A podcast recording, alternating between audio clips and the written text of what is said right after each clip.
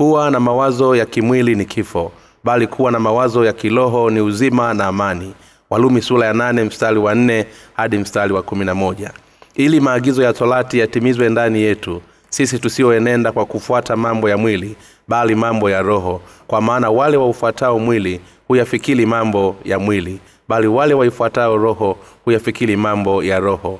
Kwa kuwa nia ya mwili ni mauti bali nia ya roho ni uzima na amani kwa kuwa ile nia ya mwili ni uadui juu ya mungu kwa wafuatao mwili.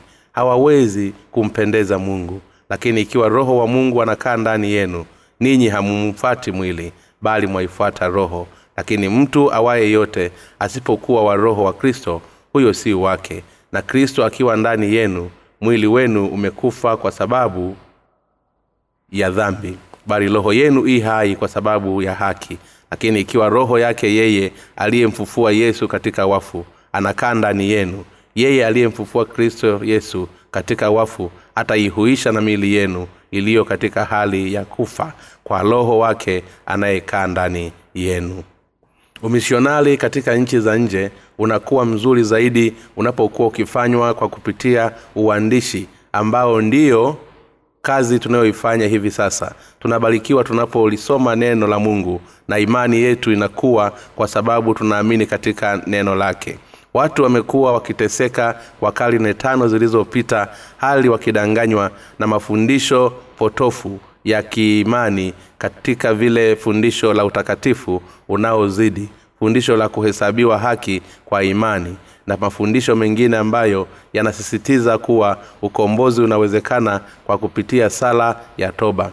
Walumi sura ya tatu mstari wa nane inatueleza sisi kuwa mungu alifanya kile anacho, she, anacho isingaliweza kukifanya kwa kuwa ilikuwa ni dhaifu. Kwa kupitia mwili wa mungu alimtuma mwana wake pekee katika mfano wa mwili wake wenye dhambi akaihukumu dhambi katika mwili wake na akamhukumu ili kutukomboa sisi sote katika dhambi zetu zote. Sasa tunageukia walumi sura ya nane mstari wa nne hadi mstari wa kumi na moja. Kwa ajili ya ukweli wa mungu walumi nane sura ya tatu mstari wa nne inasema mungu alihukumu dhambi katika mwili ili maagizo ya torati yatimizwe ndani yetu.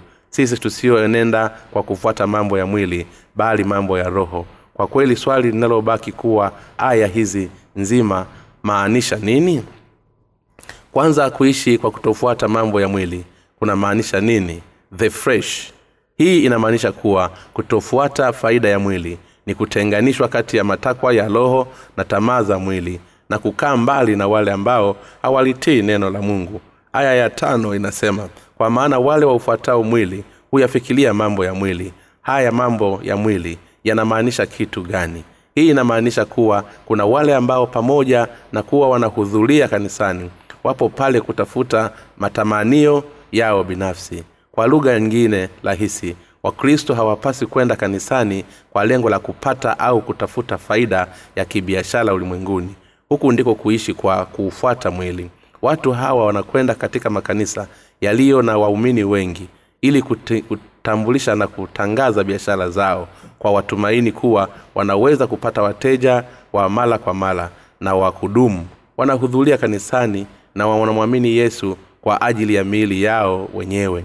Kuna wengine pia wale ambao wanafundisha umadhehebu kati ya jumuiya ya kikristo wale ambao wanawafundishia wafuasi wao kuzitafuta baraka za mali tu na wao pia ndio wanaoishi kwa kuufata mwili na ambao wamezielekeza akili zao katika vitu vya kimwili. Tunaweza kuliona kwa urahisi kabisa suala la madhehebu katika jumuiya ya kikristo. Je hawa wana madhehebu ni watu gani? Hawa ni watu ambao wanajidanganya wao wenyewe hali wakiwa na imani iliyopotoshwa hali wakijivunia madhehebu yao. Wanasema kuwa dhehebu lao lilianzishwa na fulani na kwa wamekuwa na wanatheolojia kama vile fulani na fulani na kwamba dhehebu lao ni kubwa na linalofahamika duniani kote ni kwamba wana desturi ya mapokeo yenye nguvu sana na kadhalika majivuno yao yote ndiyo yanayofanya uharibifu wa watu kuwa hivyo. Wanaijenga imani yao binafsi. Kuna watu wengine wenye imani kama hiyo katika ulimwengu huu. Wana madhehebu wanamwamini yesu kwa faida za mwili yao binafsi. Wale wanaoishi kwa kuufata mwili bado wanaendelea kujivunia makanisa yao na baraka ambazo wamezipata katika upande wa mali kwa kuhudhuria katika makanisa yao makubwa. Baadhi ya makanisa yao lengo moja la kijamii kama vile mpende mkeo pia lengo kama hili ni sehemu ya wake wanaoishi kwa kuufuata mwili je makanisa yanapaswa kuweka lengo lao katika mkazo wa kumpenda mke wake? Kwa kweli hayapaswi kufanya hivyo. Je kwa hilo ninasema kuwa tusiwapende wake zetu? Kwa kweli hiyo sivyo. Lakini malengo ya jinsi hiyo hata katika hayatakuwa na mazuri hayapaswi kuwa ndiyo misingi wa dhumuni la kanisa. Wale wanaoishi kwa kuufata mwili wana wanazielekeza akili zao katika mambo ya mwili wanatumisha wengi siku hizi wamegeuka na kuwa watu wa jinsi. Hiyo hasa pale wanapokuwa wakivutiwa na kuongezeka kwa idadi ya waumini katika kanisa yao. Ongezeko la, la matoleo na majengo mambo haya ya kwa yanafanyika kuwa ndiyo marengo yao makuu. Kujenga kanisa kubwa zaidi refu na la kutosha imekuwa ndiyo lengo la kuu. Hata kama wanasema kwa nje kuwa lengo lao ni kukusanya wafuasi wengi ili wapeleke watu mbinguni. Lakini ukweli unabaki kuwa lengo kuu ni kupata fedha nyingi zinazotokana na sadaka ili kuweza kujenga majengo makubwa ya kanisa ili waweze kuyafanya makanisa yao yawafuata mambo ya mwili. Basi wanaugeuza wafuasi wao kuwa wakeleketwa wa dini. Baadhi ya wachungaji wameyajenga mafanikio yao katika uwezo wa kuwageuza waumini wao kuwa wakereketwa na wenye nusu upungufu wenye kujidanganya na waliopotoshwa wale wanaoishi kwa kufuata roho wa mungu. Hata hivyo miongoni mwa wakristo walio wapale ambao wakweli wanaishi kwa kufuata mambo ya roho wa mungu. Wakristo hawa wanaoishi kwa kufuata mambo ya roho wanaishi kwa kulifuata neno la mungu mungu anawalika kile kilichoandikwa katika maandiko hali wakiyakuna mawazo yao binafsi. Wanafanya kile ambacho mungu anapenda na wanaihubiri injili ya maji na roho. Bibilia inasema kuwa wale wanaoishi kwa kufuata roho wasielekeza akili zao katika mambo ya roho. Ikiwa tumesemehewa dhambi zetu kwa kuamini katika haki ya mungu basi yatupasa kuishi pasipokufikilia bali tuishi hali ya kutafakari juu ya kazi ya roho. Wale wanaoishi kwa roho wanafikiria kiroho na wanaojitoa kufanya mambo ya roho kwa kadiri dhambi za ulimwengu na ndio hao hao wanaoishi kwa kuimani. Sisi tumewasamehe dhambi zetu na kwa hilo ni lazima tuzielekeze akili zetu katika mambo ya mungu. Na roho tuishi kwa kufuata mambo ya roho katika maisha yetu. Lengo liwe ni kutimiza kazi ya roho ambayo inahubiliwa injili ya maji na roho. Lazima tuzielekeze akili zetu katika mambo ya roho. Je umeelekeza akili zako katika mambo ya roho kwa kiasi gani? Sisi tunapambana na vita ya kiroho na ni lazima tufanye mazoea ambayo ya kiroho kwa kuandamana katika haki ya mungu na kwa kuihubili haki hiyo hata kama tutakuwa dhaifu na wenye mapungufu ni lazima wakati wote tufikirie yale yanayomfurahisha bwana na kisha kuwekwa changamoto. Katika kazi za roho kwa kuzielekeza akili zetu katika kazi ya mungu inapotokea kuwa kazi fulani imefanyika basi ni lazima tuongezee juhudi ili kufanya kazi zaidi ambazo zitampendeza mungu sasa tunaihubiri injili ya maji na roho katika ulimwengu mzima na kupitia uandishi wa vitabu takribani watu mia mbili hadi mia tatu wanavipokea vitabu vyetu vya kikristo vya bule na vitabu pepe ili siku kwa kuitembelea tovuti yetu sisi tunaitumikia injili pamoja na wae katika kanisa la mungu kwa kung'ang'ania imani katika kuhubiri injili ya maji na roho kwa kila mtu ulimwenguni ili kugeukia kujizielekeza akili zetu katika mambo ya roho. Basi kwa hakika tungekuwa hatujapewa matunda haya ya roho sisi ni lazima tuendeleze akili zetu katika mambo ya roho. Basi kwa hakika tungekuwa hatujapewa matunda ya roho sisi ni lazima tuendelee katika kazi yake moja kwa baada ya nyingine hali ikiwa zetu akiwa zimeelekezwa katika mambo ya roho. Basi kwa kuwa kufanya hivyo kwa hakika kutapendeza bwana harusi wetu wa kiroho yesu kristo kama vile mke mwema anayepatikana katika mithali sula ya thelathini na moja aya ya nane inasema wale waufuatao mwili hawawezi kumpendeza mungu. Hii inazungumzia wale ambao hawajapokea msamaha wa dhambi. Kwa hiyo ile nia ya mwili ni uadilifu ni, ni uadui juu ya mungu. Kwa maana haina sheria ya mungu wala haiwezi kuitii. Wale waufuatao mwili hawawezi kumpendeza mungu. Walumi sura ya nane mstari wa saba hadi mstari wa nane. Kwa hiyo wenye dhambi ambao hawana roho mtakatifu ndani yao hawawezi kuifanya kazi ya mungu wala hawawezi kumpendeza mungu. Wenye dhambi hawaitii sheria ya mungu wala hawatii haki ya mungu hivyo waweza kumpendeza mungu. Hii ni kwa sababu watu wa jinsi hii waweza kuyafahamu mapenzi ya mungu jinsi yalivyo kwa kuwa roho mtakatifu hukaa ndani ya kinachomfurahisha bwana. Ni kuzisamehe dhambi zote za wanadamu kwa injili ya maji na roho. Mungu hafurahishwi na sifa za maombi ya wenye dhambi mungu hafurahishwi wakati wenye dhambi wanapomsifu. Haijalishi ni kwa kiasi gani wenye dhambi watainua mikono yao ili kusifu na kumwabudu. Machozi yao katika ibada bado wenye dhambi. Au hawawezi kumpendeza mungu. Wakristo wenye dhambi wanaji, wanajaribu kumpendeza mungu kwa kuelewa na mihemko ya hisia. Ukweli ni huu hawawezi kumpendeza bwana wale walio na dhambi hawawezi kumpendeza mungu kwa kuwa ni wenye dhambi. Haijalishi ni kwa kiasi gani wanajaribu kufanya ukweli ni kuwa wewe dhambi hawawezi kumpendeza bwana. Suala la msingi hapa ni halihusiani na kiwango cha nia iliyomo ndani katika kumpendeza bwana bali ule ukweli kuwa haiwezekani kwa wa, waovu kumpendeza bwana. Je mungu atapendezwa ikiwa watu watajenga makanisa makubwa kwa kweli hatapendezwa. Ikiwa ni muhimu kuhamia katika jengo kubwa la kawaida basi kanisa kubwa ni katika kujenga kwa jitihada za zote. Lakini kujenga kanisa kubwa ili kwa sababu wa jengo tu hilo haliwezi kumpendeza mungu kabisa. Kwa mfano hivi karibuni kanisa moja katika mji wangu lilitumia takribani dola za kimarekani milioni tatu ili kujenga jengo jipya la kanisa. Wakati kanisa la kwanza lilipo lilikuwa imara na ilikuwa limesimama katika hali nzuri. Jengo hilo jipya la kanisa lilipojengwa kulikuwa na waumini kati ya mia mbili na mia tatu. Walikuwa na haja yoyote ya kujenga jengo jipya la kanisa. Kanisa la mungu halijengwi kwa matofali. Mungu wa mbinguni anakaa ndani ya mioyo yetu wenyewe ni sahihi kujenga kanisa kubwa lakini kuna uhitaji wa kufanya hivyo katika kujenga makanisa makubwa na tu peke yake kunampatia mungu utukufu. Jibu ni hapana.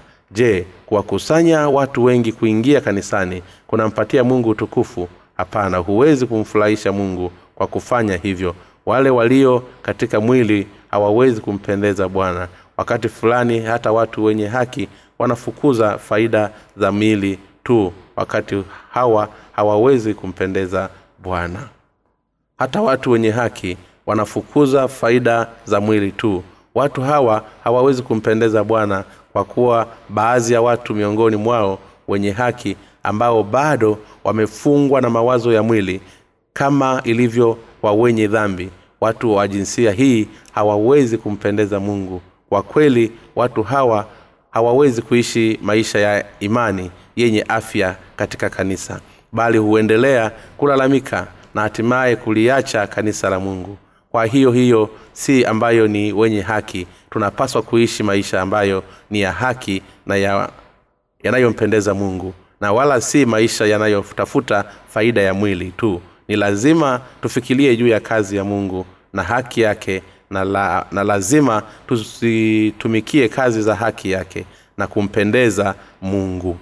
Wale walio katika roho wa kristo hebu tusome aya ya tisa pamoja lakini ikiwa roho wa mungu anakaa ndani yenu ninyi hamfuati mwili bali mwaifuata roho. Lakini mtu awaye yeyote asipokuwa na roho wa kristo huyo si wake. Kwa mujibu wa paulo kifungu hiki kinamaanisha kuwa ikiwa tunaamini katika injili ya maji na roho kwa maneno mengine ikiwa tunaamini katika haki ya mungu na ikiwa tumeokolewa toka katika dhambi zetu basi sisi hatumo tena katika mwili bali katika roho. Ikiwa mtu anayeyote roho wa mungu basi mtu huyo yumo katika roho. Hana lolote wa kristo basi huyo si wake.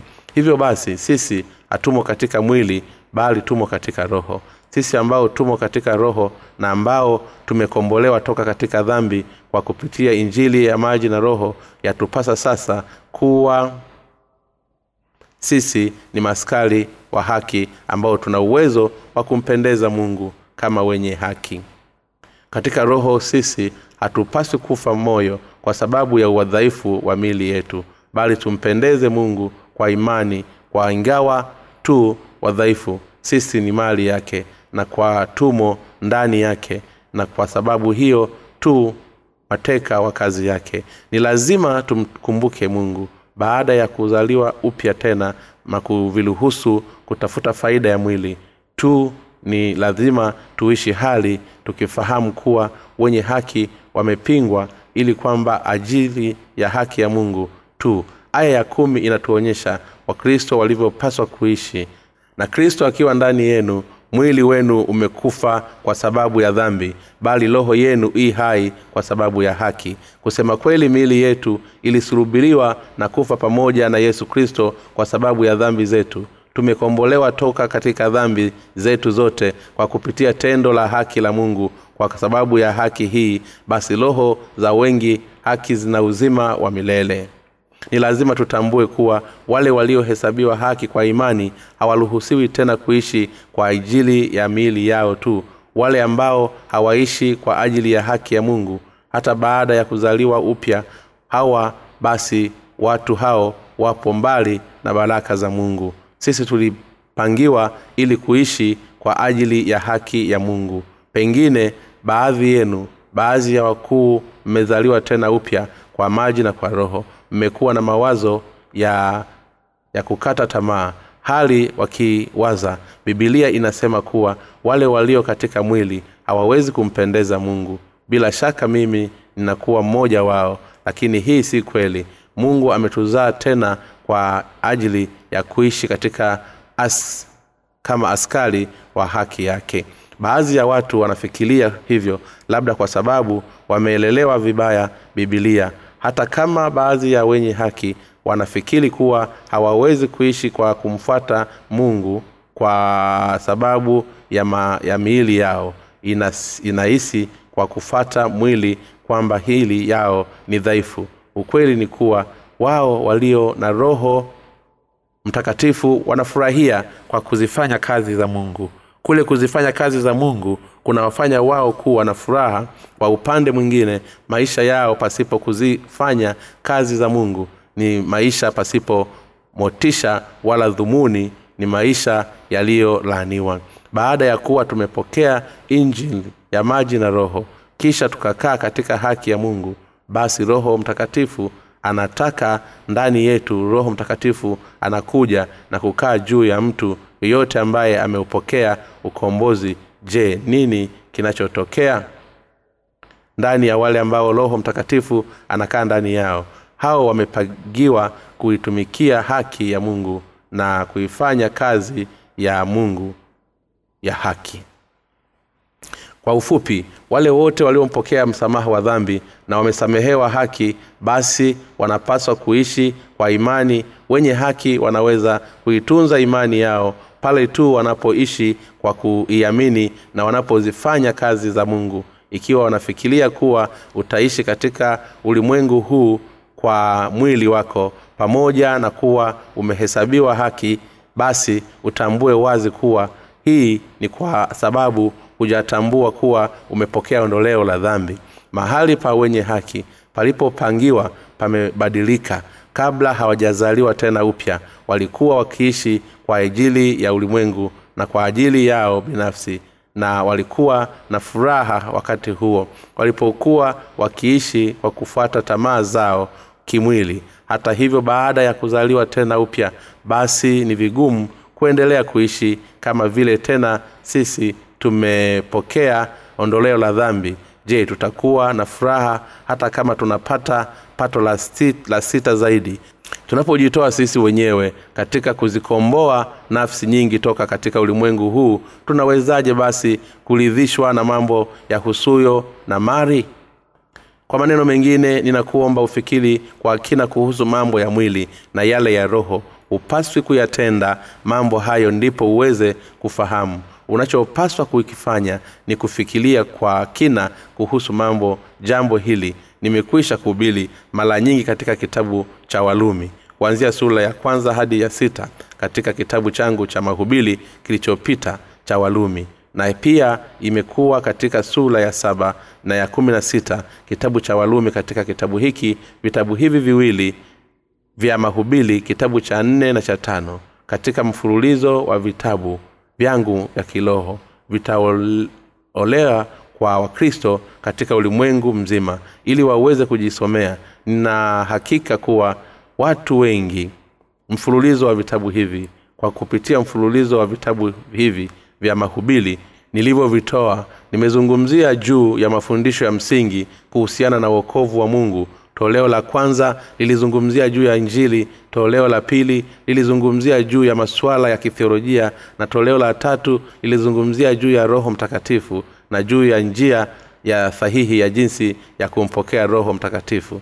Na toleo hili la nne na tano pia linazungumzia kwa kina jinsi ambavyo mafundisho mengi ya kithiolojia yaliyo ya makosa pia linajaribu maswali kama kwa nini dhambi haitoweki hata pale ambapo wakristo wanamwamini yesu. Na pia vinaeleza jinsi ambavyo injili ya maji na roho ilivyofunuliwa kuwa ndiyo haki ya mungu.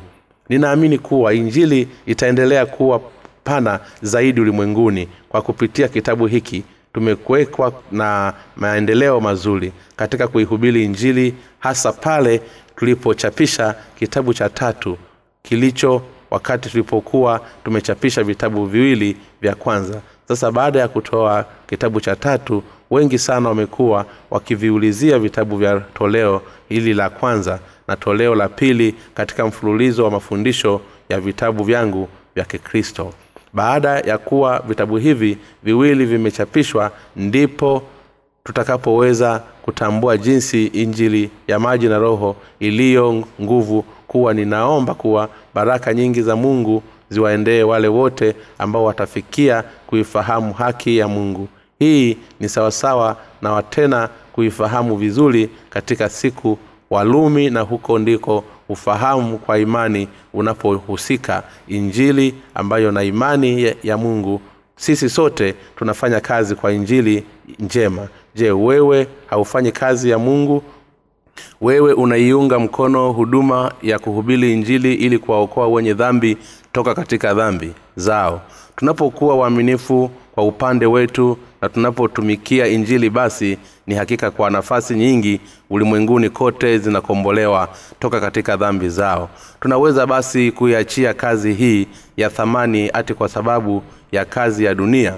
Ninapenda kuweka wazi mbele yako kuwa sisi wenye haki tumepangiwa kutoishi kwa ajili ya mili yetu tu. Sasa sisi tumepangiwa kuikamilisha haki ya mungu kuziokoa nafsi na kuishi kwa ajili ya haki ya mungu.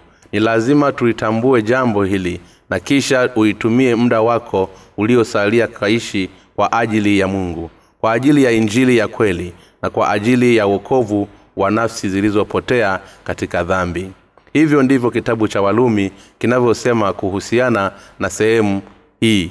Sehemu tuangalie aya ya kumi na ya kumi na moja. Na kristo akiwa ndani yenu mwili wenu umekufa kwa sababu ya dhambi bali roho yenu ii hai kwa sababu ya haki. Lakini ikiwa roho yake yeye aliyemfufua yesu katika wafu anakaa ndani yenu yeye amemfufua kristo yesu katika wafu ataihuisha na miili yenu iliyo katika hali ya kufa kwa roho wake anayekaa ndani yenu. Kifungu hicho hapo juu kinamaanisha kuwa miili yetu si imekufa kwa sababu ya dhambi zetu lakini roho zetu zi hai kwa sababu ya haki ya mungu. Na imani ikiwa mtu yeyote aaminie katika haki ya mungu basi mtu huyo atapata maisha mapya. Sisi tumeyapata maisha mapya kwa kuamini katika haki ya mungu aya ya kumi na moja inasema lakini ikiwa roho yake yeye aliyemfufua yesu katika wafu inakaa ndani yenu yeye aliyemfufua kristo yesu katika wafu ataihuisha na mili yenu iliyo katika hali ya kufa kwa roho wake anayekaa ndani yenu. Hii inamaanisha kuwa yesu atatufufua sisi mwisho wa dunia maisha ambayo tutakuwa tumeyaishi kwa muda mrefu uliopita kwa ajili ya mwili na dhambi sasa yamepita na mahala petu pamebadilika ili yaishi maisha yetu yaliyosalia kwa ajili ya mungu na haki yake. Unaweza kuudhiwa na unaishi maisha wenye haki hali ukisema hakuna shaka kuwa wewe haki watakukusanyikia na kusema yale wanayoyasema hata hivyo hata kule kusikia mwanzo wa mwamini aliyezaliwa tena upya au kulisikiliza akisifu kwa sauti hutafanya mawazo yako kuwa mapya. Hasa pale utakapokuwa ukidumu katika kanisa. Hii ni kwa sababu roho mtakatifu anafanya kazi ndani ya kanisa na mungu na katika mioyo ya waamini. Mawazo yako hayatafanywa upya na utapata nguvu mpya katika moyo wako. Uta, utalishwa mkate wa kiroho wa uzima na kisha utayapata majukumu yako ya kiroho ili kuweza kwenda nje ya kanisa na kuzifanya kazi za roho. Unaweza kuburudishwa unapokuwa umekusanyika katika kusanyiko la waumini. Ule ukweli huu wewe umetenganishwa na ulimwengu ni uthibitisho tosha kuwa hatima yako imebadilika. Hii ndiyo sababu ya wale wanaoishi kwa kufata mwili. Wamezielezea akili zao katika mambo ya mwili. Lakini wale wanaoishi kwa kufata roho wamezielekeza akili zao katika mambo ya roho. Sisi ambao tumehesabiwa haki kutaishi kamwe kwa kufuata mwili. Wenye haki hawapendi kamwe kuwa watumwa wa dhambi. Kwa kweli tunapenda kuishi kwa kuifuata roho na kisha tukizielekeza akili zetu katika mambo ya roho. Wenye haki wanafanya mambo ya roho ambayo ni kazi ya kuzipata nafsi kwa ajili ya kristo. Ni lazima tufanye kazi kwa juhudi kwa ajili ya kazi ya mungu. Ni lazima tuyakane mawazo na akili zetu binafsi na kisha kuzielekeza akili zetu katika kazi ya mungu. Ni lazima kuishi maisha yetu yaliyosalia kwa jinsi hii. Mstakabari wako umebadilika na unafanya uishi maajili ya haki ya mungu tu. Hii ni kwa sababu umepokea ukombozi kwa kuamini katika injili ya maji na roho. Ninataamini kuwa unafahamu ukweli huu. Samahani sana lakini ukweli ni kuwa huwezi tena kurudi katika ulimwengu na kwenda kuwa mtumwa wa dhambi kwa mara nyingine. Ikiwa utarudia ulimwengu hiyo itakuwa ni sawa na kuyarudia mauti. Kuwa na mawazo ya kimwili ni kifo. Ikiwa utaendelea kuzifuata tamaa za mwili basi ujue kuwa roho yako itakufa akili zako zitakufa na mwili wako utakufa. Mara baada ya kutoka misri waisraeli hawakurudi tena misri wala hawakuwa na furaha kuonana na misri baada ya kuwa wameivuka bahari nyekundu vivyo hivyo sisi ambao tumeshahesabiwa haki hatuwezi kamwe kurudi tena misri. Wala hatuwezi kuwa na furaha ya kukutana na misri wa kiroho. Ikiwa mwenye haki mtu aliyezaliwa upya ataendelea ulimwenguni na anaishi pamoja na wenye dhambi wa ulimwengu basi mtu huyo atapata changamoto ya kutaka kurudi tena katika kanisa la mungu. Mtu wa jinsi hiyo atalikosa kanisa la mungu hivyo hebu tuishi hali ya akili zetu zikiwa zimeelekezwa katika mambo ya roho. Je hayo mambo ya roho ya mungu yanamaanisha nini? Je mambo hayo si mambo ya mungu? Je si mambo yanayohusiana na kuitumikia injili ya mungu? Je sisi si wadhaifu na wenye mapungufu? Wewe ni dhaifu na mimi pia ni dhaifu. Lakini hukupokea msamaha wa dhambi hata pale ulipokuwa ukiingia na udhaifu na mwenye mapungufu. Kwa kweli ulipokea msamaha je roho mtakatifu anakaa ndani yako? Bila shaka jibu ni ndiyo je sisi tunaweza kuyaelekeza mawazo yetu na akili zetu katika mambo ya roho au hatuwezi? Kwa kweli tunaweza. Sisi sote tunaweza kuyaelekeza mawazo na akili zetu katika mambo ya roho. Je unafahamu kuwa mungu ameubadilisha mustakabali wako ili kwamba uweze kuyafanya mambo haya ya kiroho. Je unaamini hivyo? Mawazo na akili zetu sasa zimebadilishwa. Ikiwa hufahamu kuwa mawazo na akili zako zimebadilishwa hata pale inapoonekana hivyo basi utakumbua kuwa kuna tatizo ndani yako. Ni lazima uzielezee akili zako kwa nguvu zote katika haki ya mungu. Ukifanya hivyo basi kanisa la mungu litakuwa ndiyo nyumba kwako waumini wenzako watakuwa ndiyo ndugu zako na wazazi wako na familia yako katika roho. Kila mmoja katika kanisa lako atakuwa ni sehemu ya familia yako. Ikiwa hujafikiria hivyo hapo kabla basi sasa wakati wako wa kuyatafakari kwa kina mafundisho haya usifikirie kuwa familia yako ambayo mna uhusiano wa damu na nyama ndiyo familia yako pekee. Mahali walipo wale waliozaliwa tena upya ndiyo nyumba ni kwako. Na kila awezaye tena upya na mmoja wa wafuasi wako ni nyote ni sehemu ya familia ya mungu. Na hii ndiyo sababu inatupasa kuishi kwa kuifuata roho. Ni lazima tuishi kwa ajili ya mungu kwa kuwa na akili za kiroho na kuipata amani. Mungu wa mbinguni na kubariki omba kitabu cha bule katika tovuti ya www nlmission com